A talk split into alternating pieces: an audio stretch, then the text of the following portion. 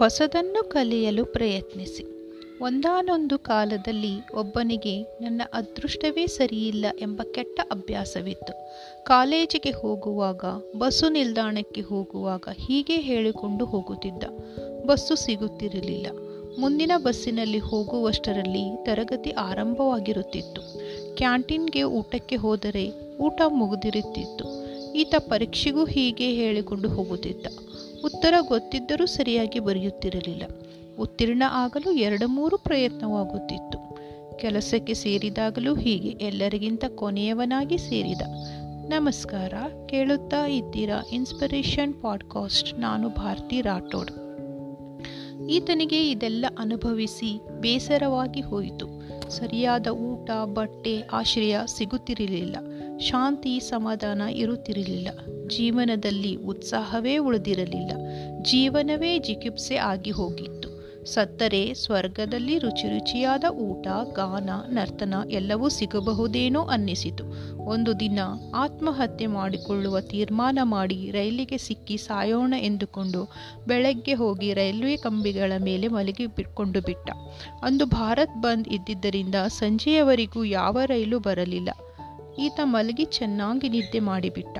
ಅಷ್ಟರಲ್ಲಿ ಗೂಡ್ಸ್ ರೈಲು ಈತನ ಮೇಲೆ ಹರಿದುಕೊಂಡು ಹೋಯಿತು. ಮರುಕ್ಷಣ ಸತ್ತು ಸ್ವರ್ಗದ ಬಾಗಿಲಲ್ಲಿ ನಿಂತಿದ್ದ. ದ್ವಾರಪಾಲಕರು ಊಟದ ಸಮಯವಾಗಿದ್ದರಿಂದ ಬಾಗಿಲು ಮುಚ್ಚಿತ್ತು. ಈತ ಕಾಯುತ್ತಾ ಪಕ್ಕಕ್ಕೆ ತಿರುಗಿ ನೋಡಿದಾಗ ಈತನಂತೆ ಇರುವ ಮತ್ತೊಬ್ಬ ನಿಂತಿದ್ದ. ಅವನಿಗೆ ನಮಸ್ಕರಿಸಿ ತನ್ನ ಪರಿಚಯ ಹೇಳಿಕೊಂಡು ಭೂಲೋಕದ ಜೀವನ ಸಾಕಾಗಿತ್ತು. ಸ್ವರ್ಗದಲ್ಲಾದರೂ ಚೆನ್ನಾಗಿ ತಿಂದುಕೊಂಡು ಸಾ ಸುಖವಾಗಿರೋಣ ಎಂದು ಸ್ವರ್ಗಕ್ಕೆ ಬಂದಿದ್ದೇನೆ. ನೀವು ಯಾರು, ಯಾಕೆ ಬಂದಿದ್ದೀರಾ ಎಂದು ಕೇಳಿದ. ಆತ ಗಹಗಹಿಸಿ ನಕ್ಕು, ನಾನು ಬೇರೆ ಯಾರೂ ಅಲ್ಲ, ನಾನು ನಿನ್ನ ದುರಾದೃಷ್ಟ. ನೀನು ಇಲ್ಲಿಯೂ ಸುಖದಿರ ದಿರದಂತೆ ನೋಡಲು ನಾನು ನಿನ್ನೊಂದಿಗೆ ಬಂದಿದ್ದೇನೆ, ಅಂತ ಹೇಳಿದ. ಈತ, ಅಯ್ಯ, ಅಯ್ಯೋ, ನೀನು ಇಲ್ಲಿಗೆ ಯಾಕೆ ಬಂದೆ? ಎಂದು ಕೇಳಿದ. ಅದಕ್ಕೆ ಆತ ಹೇಳುತ್ತಾನೆ, ನೀನು ನಿನ್ನ ಇಡೀ ಜೀವನದಲ್ಲಿ ನನ್ನ ಅದೃಷ್ಟ ಸರಿಯಾಗಿಲ್ಲ, ನನ್ನದು ದುರಾದೃಷ್ಟ ಎಂದು ಹೇಳುತ್ತಾ ಇದ್ದೆ. ಅದಕ್ಕಾಗಿ ನಾನು ಯಾವಾಗಲೂ ನಿನ್ನೊಡನೆ ಇರುತ್ತಾ ಇದ್ದೆ. ಈಗಲೂ ಬಂದಿದ್ದೇನೆ ಎಂದು ಹೇಳಿದ. ಈತ ನನ್ನಿಂದ ತಪ್ಪಾಯಿತು. ನಿನಗೊಂದು ದೊಡ್ಡ ನಮಸ್ಕಾರ. ನಿಂದ ಬಿಡಿಸಿಕೊಳ್ಳಲು ನಾನೇನು ಮಾಡಬೇಕು? ಎಂದು ಕೇಳಿಕೊಂಡ. ಆತ ಹೇಳುತ್ತಾನೆ, ನನ್ನಿಂದ ತಪ್ಪಿಸಿಕೊಳ್ಳುವ ಸರಳ ಉಪಾಯವೆಂದರೆ ಯಾವಾಗಲೂ ನನ್ನದು ದುರಾದೃಷ್ಟ ಎಂದುಕೊಳ್ಳುತ್ತಿರಬೇಡ.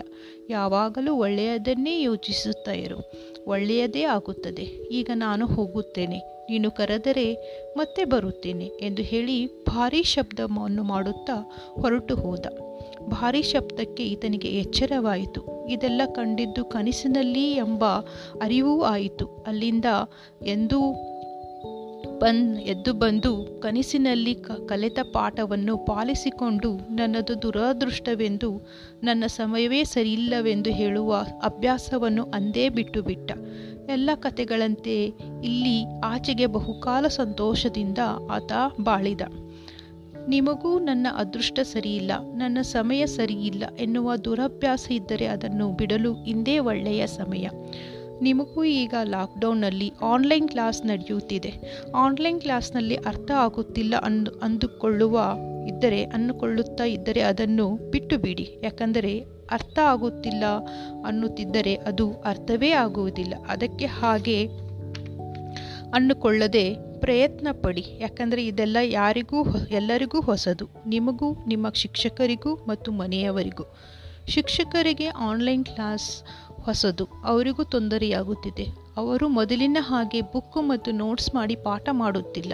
ಅವರು ಪಿ ಪಿ ಟಿ ಮಾಡಿ ಮಾಡಬೇಕು, ಹೊಸ ಟೆಕ್ನಾಲಜಿಗೆ ಹೊಂದಿಕೊಳ್ಳಬೇಕು. ಅವರಿಗೂ ಶಾಲೆ ಅಥವಾ ಕಾಲೇಜಿನಲ್ಲಿ ಪಾಠ ಮಾಡಿ ಅಭ್ಯಾಸ ಆದಂತೆಯೇ ಅವರು ಪಾಠ ಮಾಡುತ್ತಾರೆ ಆನ್ಲೈನ್ ಕ್ಲಾಸ್ನಲ್ಲೂ. ಅವರಿಗೂ ಸ್ಟೂಡೆಂಟ್ಗೆ ಸರಿಯಾಗಿ ಕೇಳಿಸುತ್ತಿದೆಯೋ ಇಲ್ಲವೋ ಅಥವಾ ಫಾಸ್ಟ್ ಆಗುತ್ತಿದೆಯೋ ಎಂದು ಮತ್ತು ಸ್ಕ್ರೀನ್ ಶೇರ್ ಆಗುತ್ತಿದೆಯೋ ಇಲ್ಲವೋ ಗೊತ್ತಾಗುವುದಿಲ್ಲ. ಶಿಕ್ಷಕರಿಗೆ ನ್ಯೂ ಟೆಕ್ನಾಲಜಿ ಕಲಿತು ಅದನ್ನು ಅರ್ಥ ಮಾಡಿಕೊಳ್ಳಲು ಸಮಯ ಬೇಕು. ಹಾಗೆ ಮನೆಯವರಿಗೂ ಹೊಸದು. ಅವರು ತಮ್ಮ ಮಕ್ಕಳಿಗೆ ಒಳ್ಳೆಯ ಮೊಬೈಲ್ ಕೊಡಿಸಬೇಕು ಮತ್ತು ಆನ್ಲೈನ್ ಕ್ಲಾಸ್ ನಡೆಯಬೇಕಾದಾಗ ಮನೆಯಲ್ಲಿ ಎಲ್ಲರೂ ಸೈಲೆಂಟ್ ಆಗಿರಬೇಕು ಮತ್ತು ಅವರಿಗೂ ಕ್ಯೂರಿಯಾಸಿಟಿ ಇರುತ್ತದೆ. ಹೇಗೆ ಪಾಠ ಮಾಡುತ್ತಾರೆ ಎಂದು ಕೇಳಲು, ನೋಡಲು ಅವರೆಲ್ಲರಿಗೂ ಹೊಸದು. ಅದರಿಂದ ಮತ್ತು ಸ್ಟೂಡೆಂಟಿಗೆ ಅವರಿಗೆ ತಮ್ಮ ಸಹಪಾಠಿಗಳೊಂದಿಗೆ ಪಾಠ ಕೇಳುವ ಅಭ್ಯಾಸ. ಆದರೆ ಒಬ್ಬರೇ ಕ್ಲಾಸ್ ಕೇಳಲು ಆಗುತ್ತಿಲ್ಲ. ಮತ್ತು ನೆಟ್ವರ್ಕ್ ಪ್ರಾಬ್ಲಮ್ ಆಗುತ್ತಿರುತ್ತದೆ. ಅರ್ಥವಾಗುತ್ತಿಲ್ಲ ಅನ್ನುತ್ತಿರುತ್ತಾರೆ. ಏನು ಮಾಡುವುದು? ಜೀವನದಲ್ಲಿ ಮುಂದೆ ಬರಬೇಕೆಂದರೆ ಕಲಿಯಲೇಬೇಕು. ಎಲ್ಲರೂ ಕಲಿಯುವ ಸಮಯ ಇದು. ಅಕಸ್ಮಾತ್ ಗೋರ್ಮೆಂಟ್ ಪರೀಕ್ಷೆ ಇಲ್ಲದೆ ಪಾಸ್ ಮಾಡಿದರೂ ಮುಂದೆ ನಮಗೆ ಕೆಲಸ ಹುಡುಕಲು ತೊಂದರೆಯಾಗುತ್ತದೆ. ಏನು ಕಲಿಯದೆ ಹೇಗೆ ಕೆಲಸ ದೊರೆಯುತ್ತದೆ? ನಮ್ಮ ಹತ್ತಿರ ಯಾವುದು, ಯಾವ ಮಾರ್ಗವೂ ಉಳಿದಿಲ್ಲ. ಆನ್ಲೈನ್ ಕ್ಲಾಸ್ ನಮಗೆ ಒಂದೇ ಮಾರ್ಗ. ಅದರಿಂದ ಸರಿಯಾಗಿ ಒಳ್ಳೆಯ ಡಿಸ್ಟರ್ಬೆನ್ಸ್ ಇಲ್ಲದ ಪ್ಲೇಸ್ನ ಸ್ಥಳದಲ್ಲಿ ಕುಳಿತು ಆನ್ಲೈನ್ ಕ್ಲಾಸನ್ನು ಕೇಳಬೇಕು. ನೋಟ್ಸ್ ಮಾಡಿ ತಿಳಿದುಕೊಳ್ಳಲು ಪ್ರಯತ್ನಿಸಬೇಕು. ತಿಳಿಯದಿದ್ದರೆ ಟೀಚರನ್ನು ಟೀಚರರ ಹತ್ತಿರ ಕೇಳಿಕೊಳ್ಳಬೇಕು. ಅಲ್ಲಿ ಅಲ್ಲಿನೂ ನಿಮಗೆ ಅರ್ಥವಾಗದಿದ್ದರೆ ಯೂಟ್ಯೂಬ್ ಅಥವಾ ಇಂಟರ್ನೆಟ್ ನೋಡಿ ಕಲಿಯಲು ಪ್ರಯತ್ನಿಸಿ. ನಿಮ್ಮ ಪ್ರೀತಿ ಹಾಗೂ ಪ್ರೋತ್ಸಾಹ ಸದಾ ಹೀಗೆ ನನ್ನ ಮೇಲೆ ಇರಲಿ. ನಿಮ್ಮ ಅನಿಸಿಕೆಗಳನ್ನು ನನ್ನ ಬಳಿ ಹಂಚಿಕೊಳ್ಳಿ. ಸದಾ ಕೇಳುತ್ತಾ ಇರಿ ಇನ್ಸ್ಪಿರೇಷನ್ ಪಾಡ್ಕಾಸ್ಟ್. ನಾನು ಭಾರತಿ ರಾಠೋಡ್. ಧನ್ಯವಾದಗಳು.